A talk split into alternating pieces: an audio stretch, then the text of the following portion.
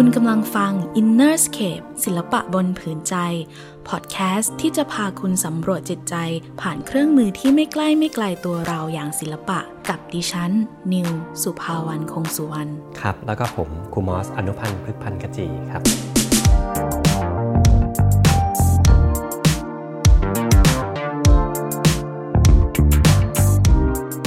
ครูมอสคะเวลาเราพูดถึงการพัฒนาประสาทสัมผัสของเด็กเนี่ยหลายคนมักจะนึกถึงประสาทสัมผัสทั้ง5คือตาหูจมูกลิ้นมือ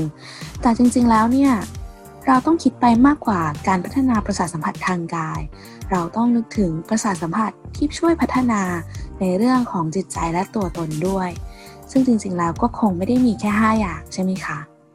ครับก็วันนี้พิเศษสุดเลยนะครับสำหรับInnerscape ของเราเพราะว่าสิ่งที่เรากำลังจะพูดถึงวันนี้เป็นเรื่องที่การเรียนรู้มันผ่านในมิติที่มีความหลากหลายเราเรียกว่าประสาทสัมผัสซึ่งประสาทสัมผัสในวันนี้ที่เราจะนำมาเนี่ยเป็นเรื่องของประสาทสัมผัสทั้ง12นะครับหรือที่เราเรียกว่า Twelve Senses นะครับซึ่งอยากให้พวกเราลองดูดีๆว่ามันจะสัมพันธ์กับศิลปะแต่ละอย่างอย่างไรครับ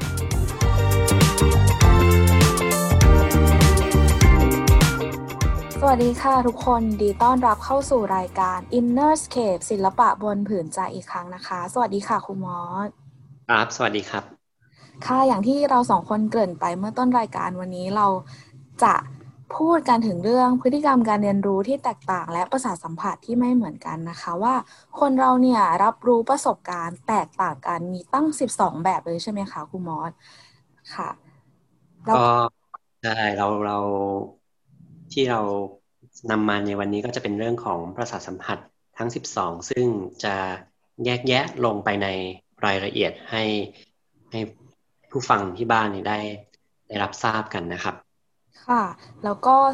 ประสาทสัมผัสทั้ง12แบบนี้ก็เกี่ยวโยงกับศิลปะแน่นอนว่าเราจะมาดูกันว่าศิลปะจะเป็นส่วนสำคัญที่จะช่วยให้เราได้เปิดรับประสบการณ์ได้ยังไงบ้างวันนี้นะคะนิวกับครูมอสมีแขกรับเชิญพิเศษมากๆที่จะมาช่วยเล่าให้พวกเราฟังค่ะวันนี้เราอยู่กับหมอปองนายแพทย์ธีปทัศน์ชุนหสวัสดิกุลผู้เชี่ยวชาญด้านเวชศาสตร์ป้องกันแพทย์การแพทย์แบบองค์รวมอุปนายกสมาคมการแพทย์มนุษยปรัชญาสวัสดีค่ะสวัสดีครับสวัสดีครับคุณหมอค่ะสวัสดีค่ะ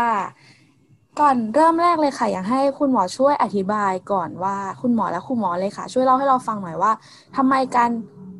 ให้ความสำคัญกับการรับประสบการณ์ที่แตกต่างเนี่ยมันสำคัญยังไงคะก็ขอเชิญคุณหมอก่อนได้เลยนะครับครับก็หมอต้องใช้คำว่าการสร้างตัวตนของคนเราหรือเด็กคนหนึ่งเนี่ยขึ้นมาเป็นผู้ใหญ่จนสมบูรณ์เนี่ยมันไม่ได้เป็นแค่กระบวนการของการมีทางชีววิทยาเนาะที่มีพันธุกรรมแล้วก็พอมีการปฏิสนธิแล้วก็ทุกอย่างก็ดำเนินการไปตามนั้นอย่างเรียบร้อยแล้วก็ไม่ได้มีการปรับแต่งหรืออิทธิพลจากภายนอกในความเป็นจริงแล้วเรารู้ว่าถ้าเกิดมีเด็กฝาแฝดเกิดขึ้นมาเนี่ยแล้วก็ถ้าเกิดว่าเราแยกเด็ก2คนนี้ไปเลี้ยงคนละที่เนี่ยด้วยกระบวนการหล่อหลอมด้วยการเลี้ยงดูด้วยการศึกษาหลายๆอย่างเนี่ยในที่สุดแล้วเด็ก2คนนี้อาจจะไม่มีความเหมือนหรือคล้ายกันเลยก็ได้นะครับเพราะฉะนั้นเนี่ยเราจะกล่าวได้ว่าตัวเด็กคนเนี้ยหรือผู้ใหญ่คนหนึ่งคนเนี่ยก็เกิดขึ้นจากการหล่อหลอมของการศึกษาร่วมด้วยอันนี้เนี่ยการหล่อหลอมความคิดจิตใจเนี่ยมันเป็นเรื่องที่ซับซ้อนนะครับกว่าที่เราคิดเยอะๆเพราะว่าอะไรเพราะถ้าเรามองการศึกษาปัจจุบันเนี่ยเราจะเห็นว่าทุกอย่างถูกมุ่งเน้นไปที่เรื่องของสมองเนาะเป็นเรื่องของความเข้าใจเรื่องของการจดจำเรื่องของการคำนวณแต่ในความเป็นจริงแล้วเนี่ยในมุมมองของการแพทย์มนุษยปรัชญาก็บอกว่ามันมีหลาย channel หรือหลายช่องทางที่เราจะสามารถที่จะนำไปสู่การเรียนรู้และหล่อหลอมคนคนหนึ่งขึ้นมาได้เราเรียก channel หรือช่องทางที่จะเปิดเข้าไปสู่ความรู้ความเข้าใจของพัฒนาการของเด็กคนหนึ่งเนี่ย12ช่องทางว่า12 senses หรือว่าภาษาทั้ง12นะครับอันนี้หมอก็จะ อยากขยายความว่าคำว่าผัสสะเนี่ยมันคืออะไรและผัสสะเนี่ยที่เรารู้จักกันในวงของคนทั่วไปก็บอกผัสสะคือเหมือนอวัยวะรับรู้ใช่ไหมฮะมีการกระทบสัมผัสของเรียกว่าสิ่งแวดการกระตุ้นจากสิ่งแวดล้อมและเสร็จแล้วอวัยวะรับสัมผัสของเราก็จะส่งสัญญาณประสาทไปที่สมองซึ่งอวัยวะรับสัมผัสที่สำคัญที่เรามักจะท่องกันก็มีตาหูจมูกปากลิ้นนะครับแล้วก็กายสัมผัสนะแล้วก็สุดท้ายเนี่ยอาจจะมีการพูดถึงสัมผัสที่6ก็บอกว่าสัมผัสทางใจซึ่งถ้าถามว่าถูกต้องไหมมันก็ถูกต้องในบริบทของคนที่พูดนั้นนะครับแต่ในการศึกษาในมุมมองของการแพทย์มนุษยปรัชญาบอกว่าไอ้ใจที่เรารับสัมผัสเนี่ยมันจะพูดเลยว่ามันก็สามารถแตกย่อยลงไปได้อีกนะเพราะว่าอะไรเพราะประสาททั้ง5ที่เราตาหูจมูกปากลิ้นกายใจ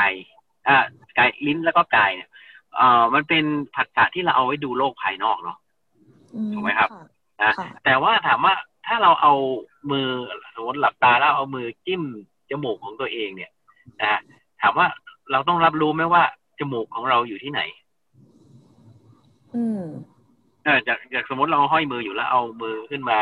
แล้วก็มาจิ้มให้โดนจมูกตัวเองถามว่าสิ่งเหล่านี้เราเรียกว่าอะไรถ้าเป็นการแพทย์เราก็จะเรียกว่าเป็นเรื่องของ proprioceptive คือการ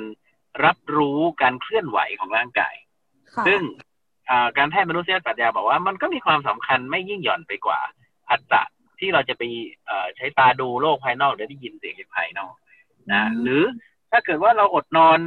นมากๆปุ๊บมันก็จะมีความรับรู้ว่าโอ้เราเหนื่อยจังนะเราง่วงจังเลยคำว่าง่วงจังเลยเหนื่อยจังเลยเนี่ยมันเป็นความรู้สึกเป็นผัสสะไหมค่ะเป็นค่ะมันก็เป็นผัสสะนะแต่มันไม่ได้รับรู้ข้างนอกหรอกแต่มันรับรู้จากอวัยวะหรือว่าการทำงานของร่างกายของเราภายในของเรานี่เองเราเรียกสิ่งเหล่านี้เนี่ยในมุมมองการแพทย์มนุษยปรัชญาหรือการศึกษาวอดว่าเป็น sense of life หรือผัสสะรับรู้พลังชีวิตของเรา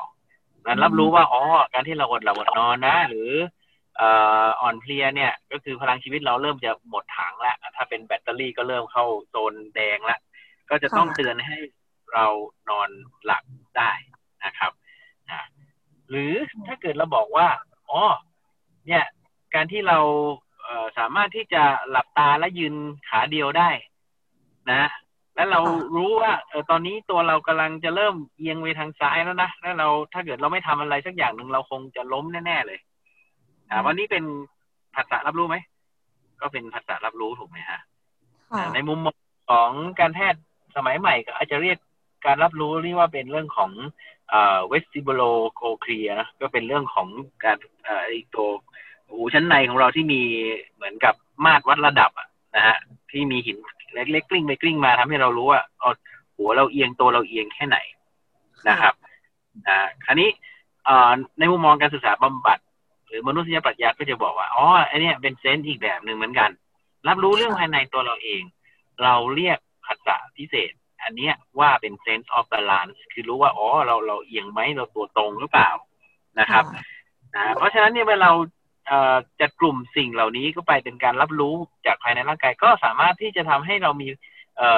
ผัสสะกลุ่มแรกนะครับก็คือเรียกว่า lower sense เกิดขึ้นนะครับซึ่งผัสสะนี้ถามว่าเราเกิดมาวันแรกเนี่ยเรารับรู้ไหมหมายถึงเราเป็นเด็กอ่อนนะเด็กอ่อนเกิดมาปุ๊บเขารู้ไหมว่าเขาจะถูกสัมผัสเขารู้ไหมฮะไม่น่าจะรู้ไหมคะคุณหมอสมมติเด็กกำลังร้องไห้อยู่แล้วเสร็จแล้วแม่อุ้มขึ้นมาแล้วก็โยกไปโยกมาแล้วสักพักเขาเงียบนี่มันหมายความว่าไงครับคุณว่าต้องค่ะตอนนี้ค่ะมันก็ต้องเขารับรู้แหละเพราะฉะนั้นมันเป็นผัสสะกลุ่มแรกๆนะฮะที่เราเรียกว่า lower sense ก็คือคุณเกิดมาปุ๊บเนี่ยคุณสามารถมีความรับรู้เหล่านี้ได้เลยว่าการเคลื่อนไหวหันหัวหรือว่าเรื่องของsense of movement เราก็รู้ sense of balance เรารู้ว่าแม่เราอุ้ม เราอยู่แกว่งตัวไปมาเรารู้สึกอบอุ่นจังเลยเราก็มีความสงบลงซึ่งเป็นเซนส์ที่เราจะได้มาเป็นอันแรกก่อนนะครับlower sense เลยเป็นผัสสะที่ส่งผลเยอะนะครับต่อความอบอุ่นและความมั่นคงภายในตัวของเราก่อนตราบใดที่ lower sense ซึ่งมีอยู่4อย่างเนี่ยที่เป็นผัสสะแรกๆที่ตื่นตัวขึ้นมาคือหมอทวนอีกครั้งนึงนะก็คือ sense of touch รับรู้สัมผัสเด็กรับรู้ว่าอ๋อแม่กำลังกอดอยู่ใช่ไหมฮะ sense of life เมื่อกี้พูดไปแล้วว่าอ๋อความรู้สึกหิวทำไมเด็กอยู่ๆก็ร้องขึ้นมาหิวแล้วอยากจะกินอาหารอันนี้ก็ต้องมีเซนส์ที่เรียกว่าเป็นรับรู้พลังชีวิตของตัวเองใช่ไหมฮะง่วงจังเลยร้องไห้โยเยอยากจะนอนแล้วก็คือผัสสะที่สองผัสสะที่สามก็คือโยกตัวก็รู้นะครับอุ้มไปอุ้มมาก็รู้นะฮะก็เซนส์ออฟมูฟเมนต์กับเซนส์ออฟบาลานซ์รวมเป็น4ผัสสะที่เรียกว่าโลเวอร์เซนส์เนี่ยมันจะทำให้เด็กคนหนึ่งเนี่ย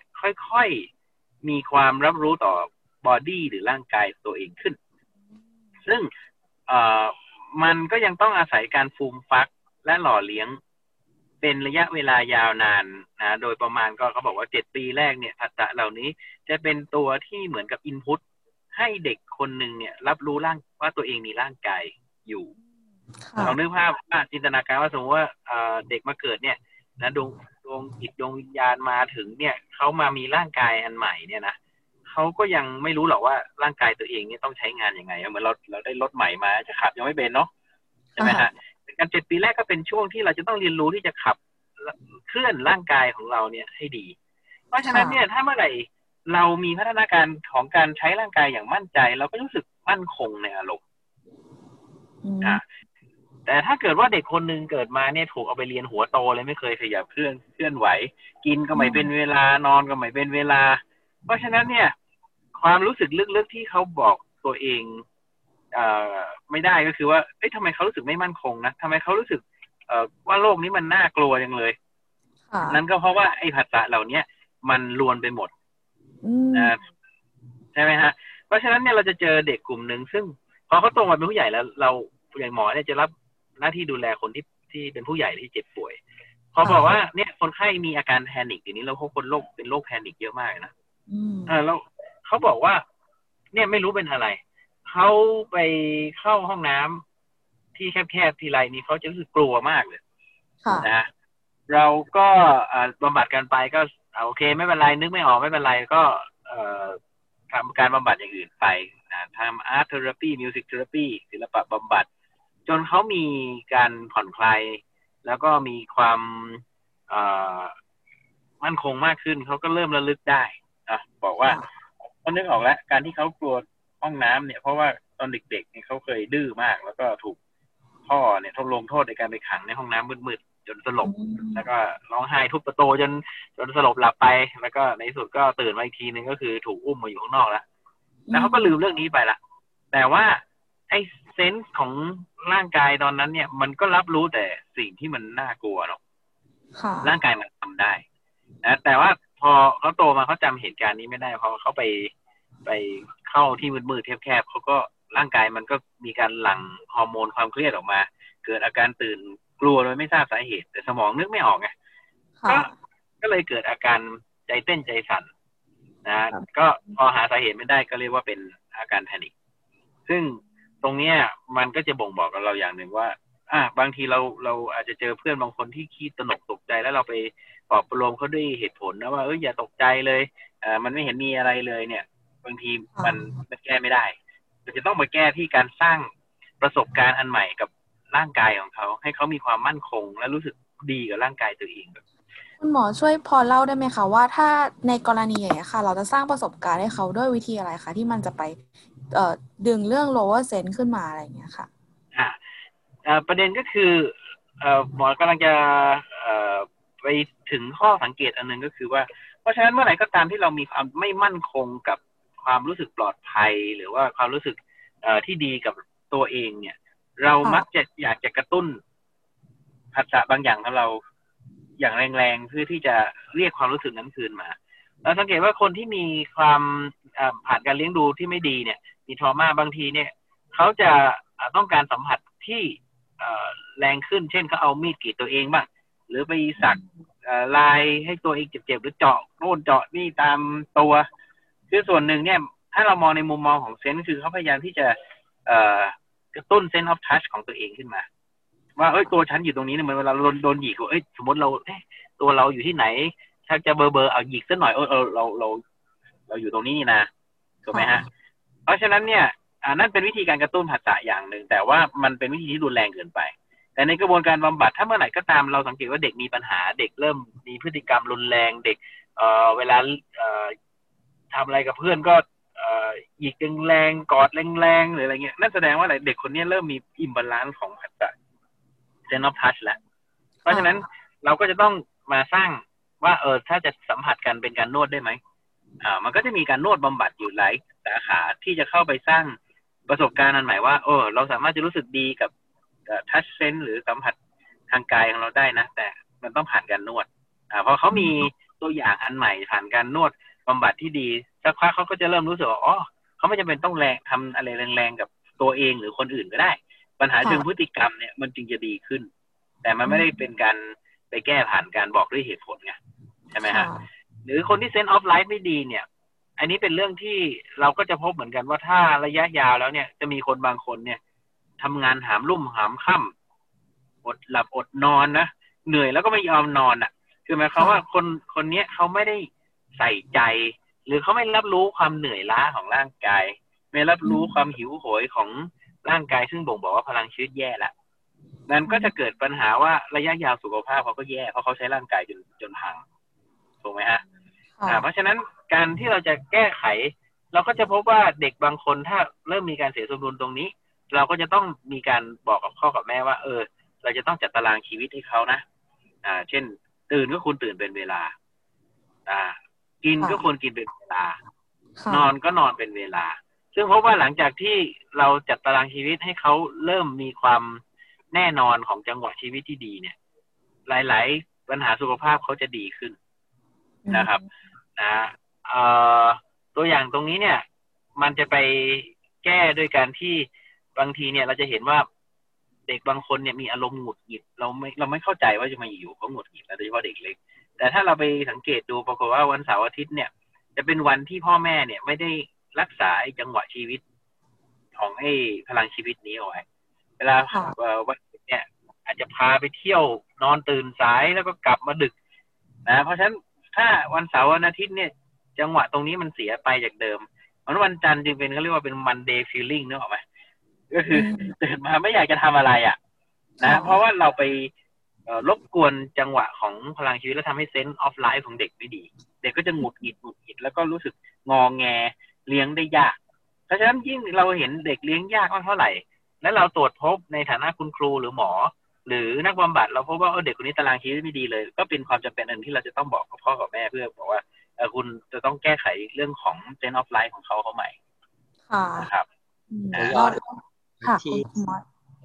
ตัวการศึกษานิดนึงเพราะว่าฟังหลายคนอาจจะเป็นคุณพ่อคุณแม่ก็สิ่งที่คุณหมอพูดวันนี้ก็จะพูดเรื่องของจังหวะนะแล้วก็อยากจะชี้ให้เห็นว่าสิ่งที่พอเด็กเสียสมดุลแล้วเนี่ยมันมาจากคำว่าจังหวะเพราะฉะนั้นในอนุบาลหมายถึงเด็กเล็กเนี่ยนะครับก็คือในแต่ละสัปดาห์หรือว่าในแต่ละวันก่อนนะว่าในแต่ละวันเนี่ยถ้าคุณพ่อคุณแม่หรือว่าครูเนี่ยสามารถวางระบบจังหวะของการเรียนรู้ในแต่ละวันเนี่ยชัดเจนเช่นเช้ามาถึงโรงเรียนสักประมาณกี่โมงแล้วจะอย่างไรต่อเช่น 9:00 น 10:00 นเนี่ยอาจจะเป็นกิจกรรมอะไรเป็นกิจกรรมแรกหลังจากนั้นออกเล่นที่สนามแล้วก็อาจจะพักทานของว่างกลับมาอาหารกลางวันเนี่ยสิ่งเนี้ยเราสามารถที่จะสร้างได้เลยจากเรียกว่าจากตัวเราหรือว่าตัวผู้ปกครองที่กำลังได้ฟังเรื่องราวเหล่านี้อยู่ว่าเด็กที่เสียสมดุลเนี่ยเราจะกลับให้เขามีความรู้สึกมั่นคงข้างในได้เมื่อเราสามารถชี้ให้เห็นหรือว่าฉายภาพให้ดูว่าในแต่ละวันเนี่ยเขาจะทำอะไรบ้างจนถึงสิ้นสุดของวันซึ่งอันนี้อยากจะเสริมที่คุณหมอเล่าให้ฟังว่าเราเห็นเด็กหลายคนเลยที่ไม่แน่ใจเท่าไหร่ว่าคุณแม่จะกลับมาบ้านกี่โมงหรือคุณพ่อจะกลับมาบ้านกี่โมงความเรียกว่า ความกังวลแล้วก็มีความวิตกมากๆเลยว่าวันนี้เขาจะอยู่กับใครซึ่งเนี่ยเด็กก็จะก้าวไปสู่ความเจ็บป่วยนั้นเนี่ยการที่พูดถึงเซนส์ล่างหรือว่าระบบจังหวะที่เรากำลังพูดถึงกันอยู่เนี่ยอย่างน้อยที่สุดเนี่ยเราต้องสร้างจังหวะของมันแล้วก็ความสมดุลใ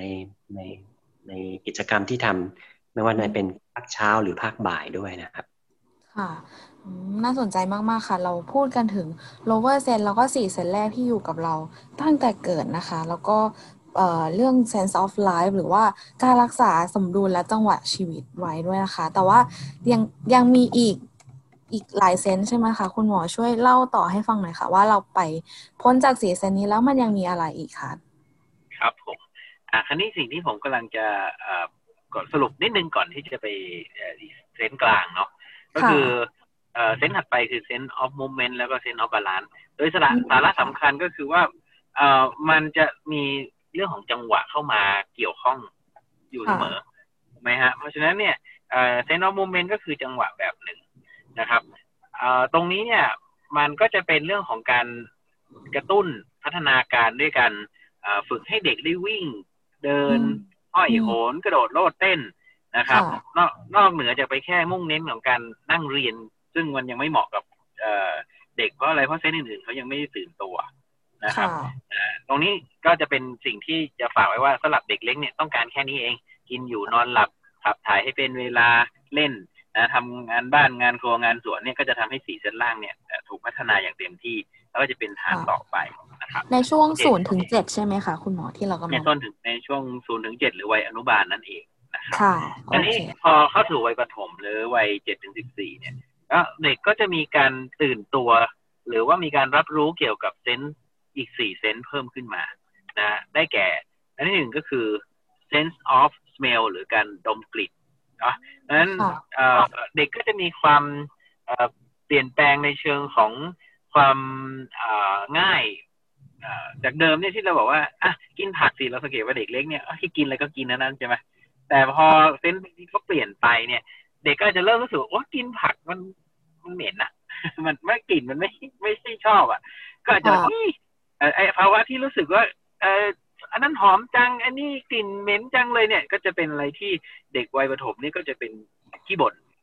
ก็จะมีความไวกับสิ่งเหล่านี้นะรวมทั้งเซนส์ถัดไปก็คือเซนส์ออฟเทสก็คือการรับรสก็จะเป็นอะไรที่มีอิทธิพลต่อความคิดจิตใจเขาเยอะจากเดิมที่กินได้ทุกอย่างนะเดี๋ยวนี้พอเราเด็กกินแล้วรสเปรี้ยวรสขมบางทีเขาก็จะรู้สึกไม่ชอบไม่อยากกินแล้วเริ่มกินยากขึ้นเราสังเกตไหมนะครับต่อไปก็คือ sense of vision หรือ sense of sight นะคือการมองเห็นจากเดิมที่กินกล้วยหน้าตาไงก็กินได้เท่านั้นอาจจะเริ่มเลือกมากเฮ้ยกล้วยนี้มันมีเน่าอยู่นิดนึงสีช้ำๆหน่อยไม่เอาไม่กินอีใช่ไหมครับรวมทั้งsense ที่สี่ของ middle sense เนี่ยหรือ sense กลางนี่ก็คือ sense of warm หรือ sense ของการรับความรู้ของความร้อนเนี่ยนะก็จะเปลี่ยนไปจากเดิมที่เด็กเนี่ยโอ้โหร้อนฝนหนาวพาไปเล่นอยู่กลางสนามนี่ไม่บ่นเนาะแต่เด็กประถมนี่ถ้าไปตากแดดสักหน่อยโอ้ยร้อนไม่ไหวแล้วคุณครูก็จะมีความไวต่อการเปลี่ยนแปลงตรงนี้ซึ่ง middle sense เนี่ยมันทำให้เราเนี่ยมีความรับรู้ต่อความเป็นไปของโลกภายนอกมากกว่าแค่รับรู้ตัวเองละค่ะแล้วก็มีเรื่องของการแยกแยะอะไรอย่างนี้เข้ามาเกี่ยวข้องใช่ไหมคะคุณหมอมันถ้าภาษาทางพระทางพุทธก็บอกว่ามันมีการปรุงแต่งของความชอบไม่ชอบเนี่ยรุนแรงเพราะฉะนั้นในวัยประถมจะเป็นวัยที่มีสีสันที่สุดแล้วถ้าเราจำตัวเราเองได้เนี่ยไอ้มีเพื่อนซีกับเพื่อนซีในวัยนี้แหละหรือมีแก๊งศัตรูคู่แค้นที่ไม่อาจจะอยู่ร่วมโรงเรียนกันได้กับไอ้วัยนี้นี่แหละมันใต้กันมีกัน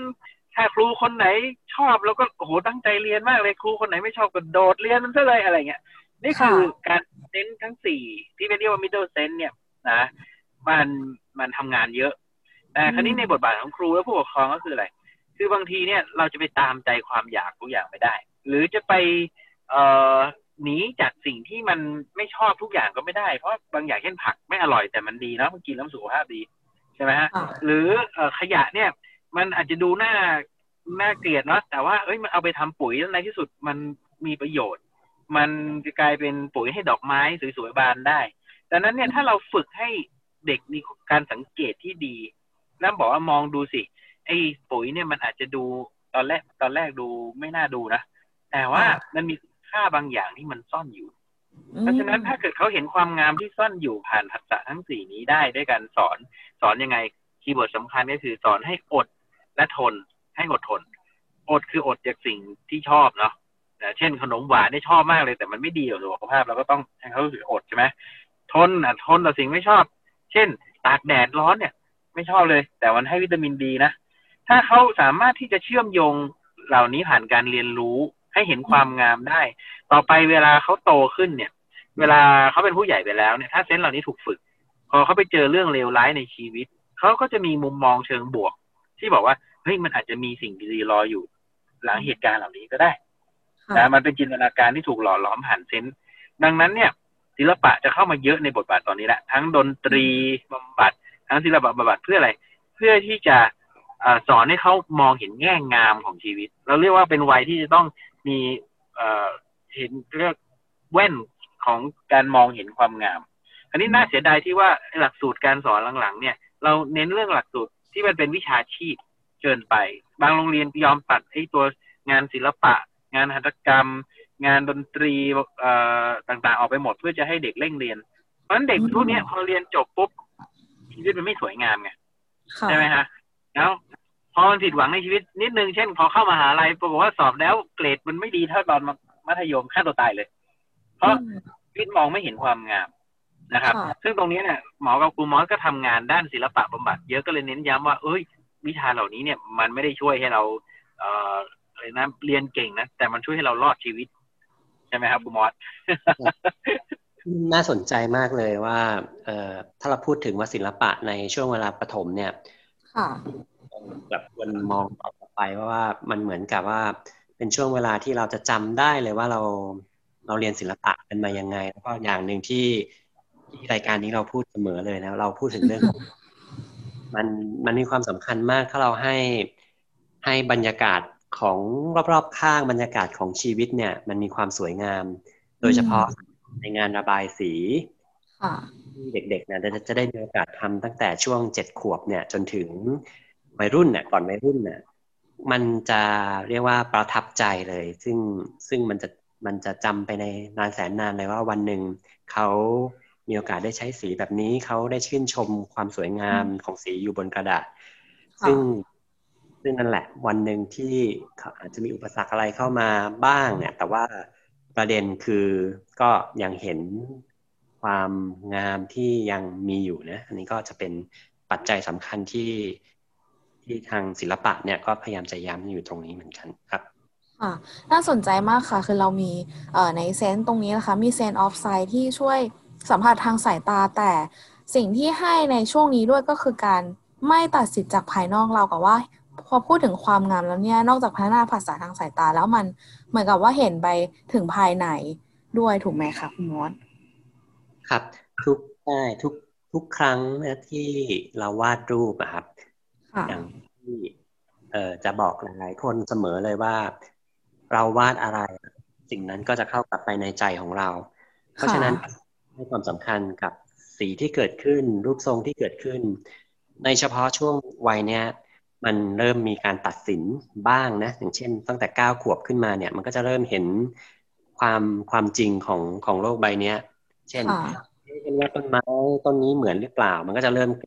ต้นประมาณ9ขวบที่จะเริ่มเปรียบเทียบสิ่งที่เห็นแต่ว่าสิ่งสำคัญก็คือว่าเด็กเนี่ยจะไม่ได้วาดสิ่งเหล่านั้นไปเนี่ยไม่ว่าถ้าเกิดเราวาดสิ่งที่จริงขึ้นความจริงเราเข้ากลับไปในตัวเด็กฉะนั้นหลายๆประเด็นเราจึงชี้จะเห็นได้ว่าถ้าเด็กหลายคนเนี่ยอยู่โลกเสมือนมากหรือว่าอยู่ในโลกการ์ตูนมากภาพวาดก็จะเป็นการ์ตูนเสมอซึ่งเราสามารถความชัดเจนในตัวของเด็กได้ว่าพอพูดถึงสิ่งที่เป็นตรรกะมันจะยังเชื่อมโยงไปไม่ได้เพราะว่าสัมผัสหรือว่าผัสสะที่เราพูดถึงเนี่ยมันไม่ได้เชื่อมโยงกับเรียกว่ากับโลกใบนี้เพราะฉะนั้นก็จึงเป็นสิ่งจำเป็นว่ามันเป็นโอกาสที่ประตูของตัวของผู้คนเนี่ยของเด็กเนี่ย กลับไปสู่ข้างนอกด้วยแล้วก็กลับไปสู่ข้างในตัวเองด้วยเราก็จะต้องหาความเหมาะสมว่าเขาควรจะเรียนรู้จากแบบฉบับอะไรบ้างเช่นเราควรจะเรียนรู้จากธรรมชาติเราควรจะเรียนรู้สีที่สามารถเชื่อมโยงเข้าหากันได้เราควรจะเรียนรู้จากสีจากใบไม้ใบพืชหญ้าต่างๆอย่างเนี้ยเด็กก็จะได้รับพลังงานที่ดีๆเข้าไปในตัวพวกเขาค่ะครับแล้วที่ประเด็นที่ครูมอสเอ่ยขึ้นมาผมอยากขอขยายความที่อาจจะเป็นเชิงการแพทย์นิดนึงนะฮะผมเรียกว่ามันเป็นรอยประทับของมุมมองในความงามของชีวิตเลยนะในช่วงวัยนี้นี่ต้นแบบที่เราเอามาใช้เนี่ยไม่ว่ามันจะจริงหรือไม่จริงเด็กแยกไม่ได้เด็กจะรับรู้ว่ามันคือของจริงทั้งหมดอันนี้มันมีปัญหาอยู่ช่วงนึงนะครับก็คือยกตัวอย่างเรื่องนึงที่สำคัญเลยก็คือเรื่องตุ๊กตาที่เราเล่นนะฮะถ้าเป็นตุ๊กตาสมัยก่อนเนี่ยก็จะเป็นตุ๊กตาแบบพ่อแม่ทำให้มีความไม่เพอร์เฟกต์บ้างแต่เด็กจะชอบมากเลยนะเพราะฉะนั้นเวลาเขามีประทับใจว่าความงามอ่ะมันไม่จำเป็นต้องเพอร์เฟกต์ก็ได้เนาะเพราะฉะนั้นเนี่ยมันก็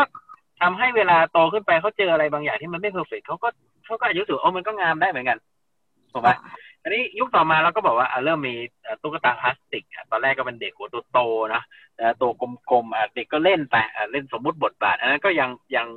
ถือว่าไม่ได้มีอะไรที่มันน่าสนใจแต่มียุคนึงเนี่ยมีคนคิดว่าเฮ้ยเด็กๆเนี่ยอาจจะต้องการเล่นตุ๊กตาที่มันเหมือนกับผู้ใหญ่เลยก็ได้ก็เลยเริ่มมีตุ๊กตายี่ห้อหนึ่งมาไม่ขอเอ่ยชื่อยี่ห้อนะเป็นรูปผู้หญิงเลยนะฮะด้วยสวดทรงแบบคือผมบอกว่าจริงๆแล้วในโลกนี้คงไม่มีผู้หญิงคนไหนที่แบบโอ้โหอกโตเอวคอดกิวสะโพกใหญ่สะโพกไขตัวชะลูดอย่างนั้นใช่ไหมแต่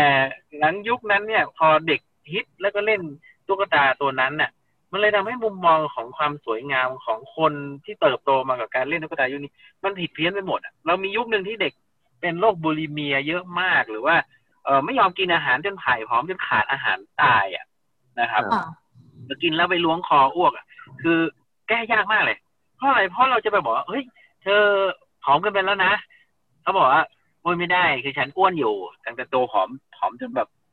กล่องแล้วเหลือแต่กระดูกแล้วบอกฉันยังอ้วนอยู่ฉันยังไม่ใช่ความงามในแบบอุดมคติที่ฉันเชื่อมาตลอดจากการเล่นตุ๊กตาประเภทเนี้ยเราพอนึกออกไหมเพราะอะไรเพราะวัยนั้นดันเป็นวัยที่เขากำหนดความงามในใจของเขาผ่านไอตัวรีเฟล็กของสิ่งที่เขาเล่นดังนั้นเนี่ยเรามอบอะไรให้เนี่ยถ้ามันเป็นธรรมชาติเนี่ยมันทำให้โตไปเนี่ยมุมมองต่อความงามมันจะตรงกับความเป็นจริงมากกว่าไอ้ของเล่นที่มันบิดเพี้ยนไปยิ่งเดี๋ยวนี้อยู่ใน virtual reality ผมก็ไม่รู้เหมือนกันนะเด็กอาจจะเชื่อว่าตัวการ์ตูนอย่างนึงมันเป็นอย่างนั้นก็ได้ทั้งที่มันหัวมันผิดรูปร่างมันไม่ปกติแต่ว่าเราก็ต้องติดตามอย่างใกล้ชิดว่าการที่เราให้กิจกรรมต่างๆเข้าไปเราต้องระมัดระวังมากๆนะครับก็ถ้าผมมองนี้ได้เลยครับหมอแล้วก็สามารถเชื่อมไปที่เราพูดถึงบ่อยๆนะว่าแบบฉบับของศิลปะที่เรามีแพทเทิร์นอยู่ในโรงเรียนอ่ะมันเป็นเหมือนอันนี้ถูกอันนี้ต้องวาดแบบนี้แล้วก็มันมีเรียกว่าแบบฉบับที่ว่าถ้าวาดแบบนี้เรียกว่าศิลปะที่ผ่านการรับรองอะไรอย่างเงี้ยค่ะจะถูกเข้าไปในอีกเวอร์ชันหนึ่งเช่นเวอร์ชันที่ได้รับการสนับสนุนให้ไปประกวดอะไรเงี้ยซึ่งมันก็จะทำให้ไม่ได้เห็นอีกอรรถรสหนึ่งก็คิดว่าน่าจะเป็นเรื่องราวใกล้ๆกันนะครับค่ะทีนี้เราไปต่อกันที่เซนส์ต่อไปถูกไหมคะเมื่อกี้เราผ่าน0ถึง7 7ถึง14มาแล้วถัดไปเป็นประสบการณ์ในวัย14ถึง21ปีใช่ไหมคะคุณหมอครับผม14ถึง21คือก็เป็นวัยมัธยมแล้วนะวัยมัธยมเนี่ยเราจะสังเกตว่าบุคลิกที่สำคัญที่สุดคือตั้งคำถามการตั้งคำถามต่อกฎระเบียบต่อโลกเนี่ยนะจะเกิดขึ้นทียิบเลยโดยเฉพาะการตั้งคำถามต่อความเป็นจริงนะเราก็จะเห็นว่าพอมีการเคลื่อนไหวอะไรก็แล้วแต่เนี่ยจะร่วมสมัยหน่อยก็บอกอ่ะเด็กมาประท้วงแล้วว่าเอ้ยทำไมจะต้องหลักสูตรเป็นอย่างนี้ทำไมฉันจะต้องตัดผมทำไมจะต้องเข้าแถวทำไมฉันจะต้องเคารพธงชาติถามว่าการตั้งคำถามเหล่านี้ผิดไหมผมคิดว่ามันไม่ถูกและไม่ผิดเพียงแต่ว่าท่วงทำนองที่คุณครูจะต้องตอบเนี่ยในฐานะคนที่เป็นเขาเรียก authority คือคนที่จะต้องเป็นผู้นำทางการเติบโตของเขาเนี่ยจะต้องเป็นคนที่มีเหตุและผลที่หนักแน่นคือ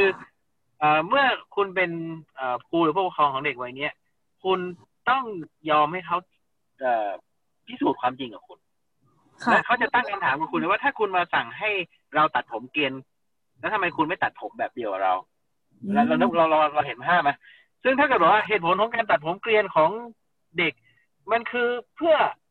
อให้เกิดความเรียบร้อยเขาก็อาจจะถามต่อได้ว่าเอ้าแล้วถ้าเกิดว่าเขาผมยาวแต่เขาทำตัวเรียบร้อยมันจะเป็นต้องตัดผมไหมคือกฎระเบียบเหล่านี้จะถูก challenge และคุณครูก็ต้องตอบให้ได้โดยที่ไม่มีอารมณ์เข้าไปและจนกว่าคำตอบจะเป็นที่พอใจก็จะหยุดถามเรื่องนั้น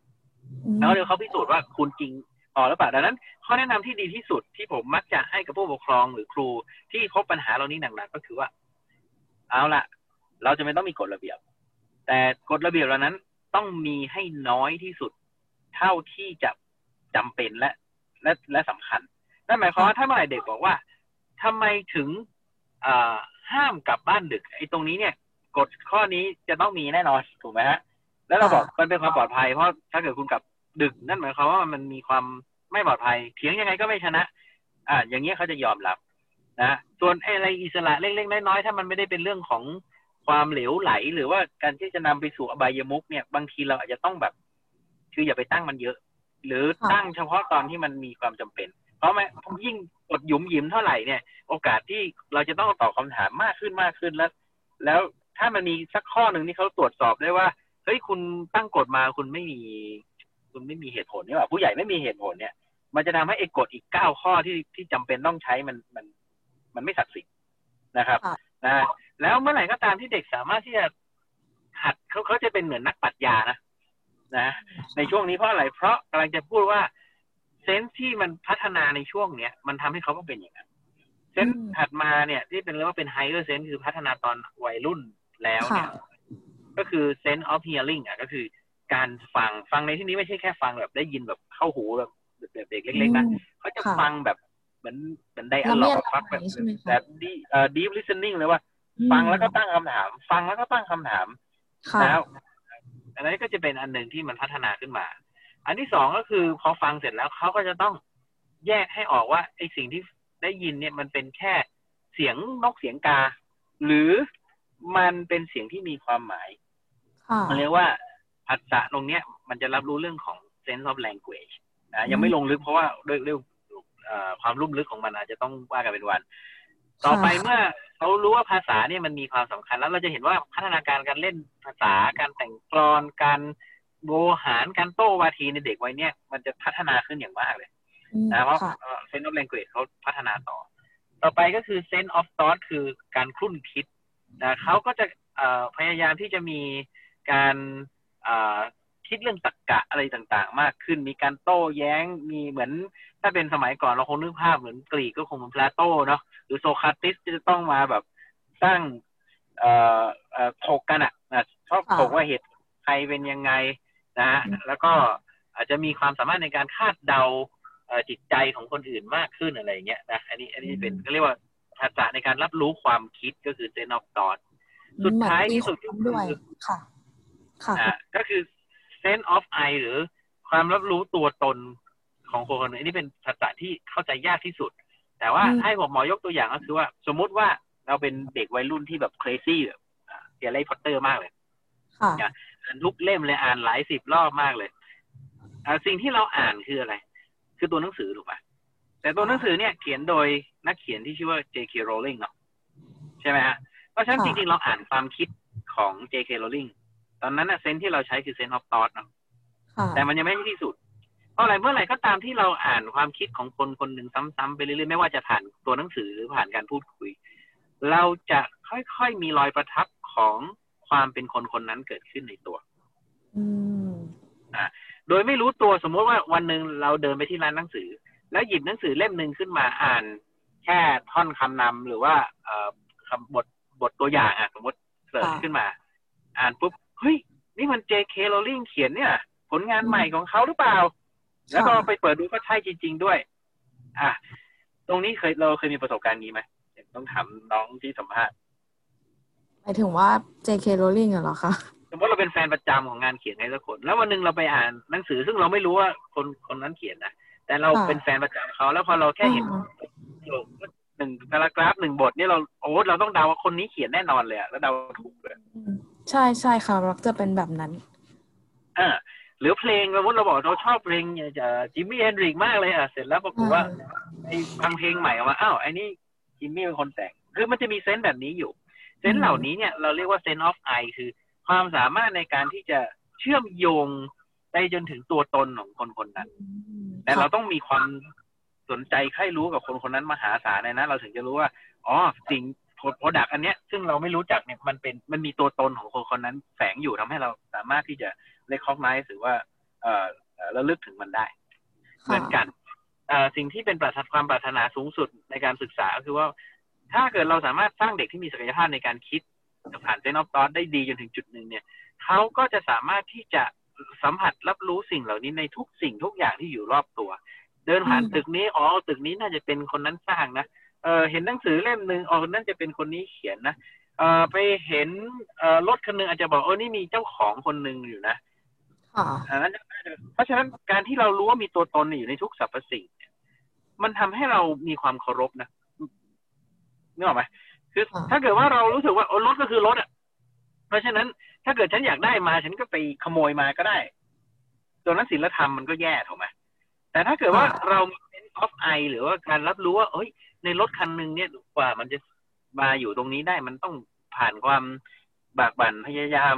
ของใครหลายๆคนที่จะต้องเก็บตังค์ซื้อมันมาเนี่ยเขาคงรักมันมากนะเพราะฉะนั้นเราก็จะมีความขอบเขตอันนึงที่เราจะรู้ว่าอันนี้คือของเราอันนี้คือของคนอื่นอ๋อไอสิ่งที่มันเกิดขึ้นนี่มันไม่ใช่ว่าเราเดินผ่านตึกแล้วรู้สึกว่ามันก็เป็นแค่อ็อบเจกต์เป็นวัตถุที่เราไม่ต้องให้คุณค่าบอกอ๋อมันเกิดจากการร่วมแรงร่วมใจของทีมคนในหมู่บ้านนั้นที่สร้างศาลานี้ขึ้นมาให้เราได้พักมันจะมีความรู้สึกในเชิงของการความกรุณาต่อกันมันจะเป็นความรู้สึกในการรับผิดชอบร่วมกันว่าโอ้เราอยากจะทำให้คนอื่นรู้สึกดีไอ้มอรัลหรือว่าคุณธรรมต่างๆที่มันจะเกิดขึ้นมันจึงเกิดขึ้นด้วยความที่เรารู้ว่าอ๋อมีเซนส์ออฟไอหรือว่าเรารู้ว่ามีคนอื่นอยู่ที่สร้างสรรค์สิ่งเหล่านี้ร่วมกันนะครับนี่ก็เลยเป็น4เซนส์ที่เราจะต้องมาพัฒนาต่อในช่วงโค้งสุดท้ายของความเป็นวัยรุ่นตอนปลายเพื่อให้เกิดเซนส์ออฟไอเกิดขึ้นเป็น4เซนส์ที่เรียกว่าอัปเปอร์เซนส์นั่นเองนะครับค่อนข้างจะเป็นคอนเซ็ปต์ที่เข้าใจยากแต่ว่าผมอยากจะบอกว่าแล้วจะสร้างมันยังไงคำตอบอยู่ที่ว่าทั้ง4ภาษาสุดท้ายเนี่ยมันมีผมใช้คำว่ามัน transform หรือว่ามันเป็นดอกผลที่ออกขึ้นมาจาก lower sense ทั้ง4จำตอนช่วงแรกได้ไหมที่บอกว่า lower sense ของเด็กที่แบบอกมาก็มี sense of touch การกอดและสัมผัสบ่อยๆทำให้เรารู้ว่าตัวตนเราอยู่ที่ไหนพอเรารู้ว่าตัวตนอยู่ไหนต่อไปเมื่อเราเป็นอายุวัยรุ่นตอนปลายเซนส์ออฟไอที่ว่าเนี่ยที่เรารู้ว่าอ๋อในสิ่งอื่นๆก็มีตัวตนของคนอื่นอยู่เนี่ยมันจะพัฒนาได้ดีดังนั้นเราจะพบว่าเด็กที่ผ่านการให้นมแม่โอบกอดบ่อยๆก็จะมีความเหมือนความรักต่อบุคคลอื่นได้ง่ายเพราะว่ามันเชื่อมโยงกันระหว่างสองเซนนี้ครับเซนส์ออฟไลฟ์เนี่ยมันจะไปผลิตดอกออกผลเป็นเซนส์ออฟทอทเพราะฉะนั้นถ้าเกิดว่าเรามีจังหวะชีวิตที่ดีความคิดของเราจะแจ่มใสถ้าเราอดหลับอดนอนไม่ฟังเสียงชีวิตของตัวเองเลยเมื่อคุณจะคิดอะไรก็จะสับสนวุ่นวายไปหมด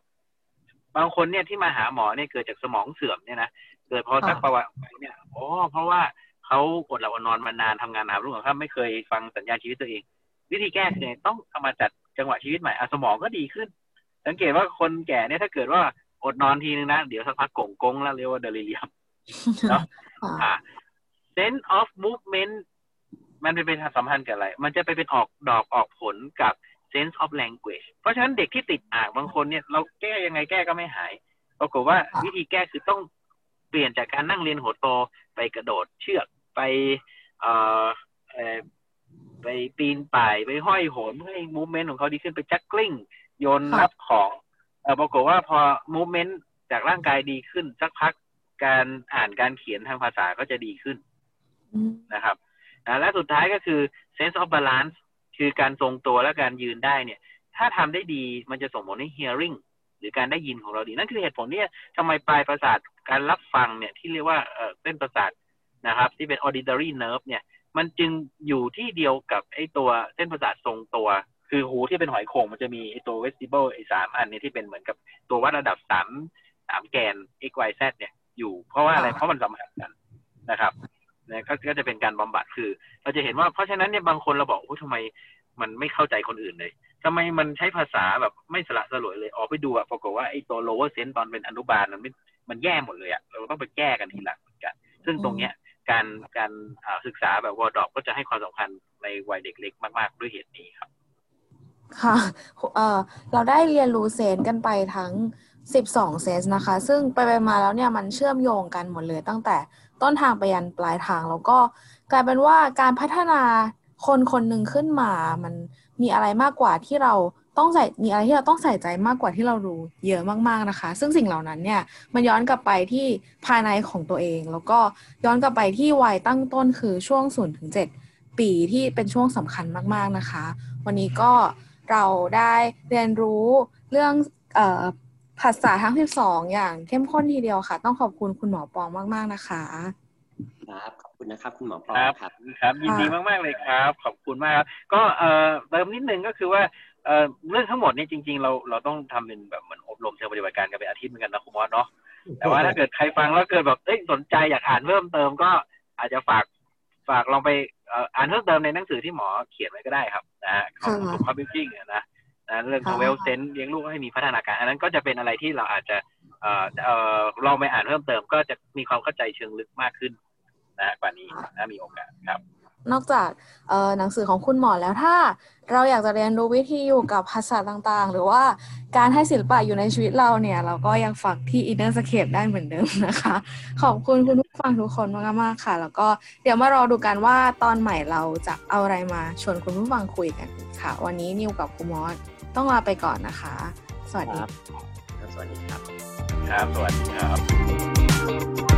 รับ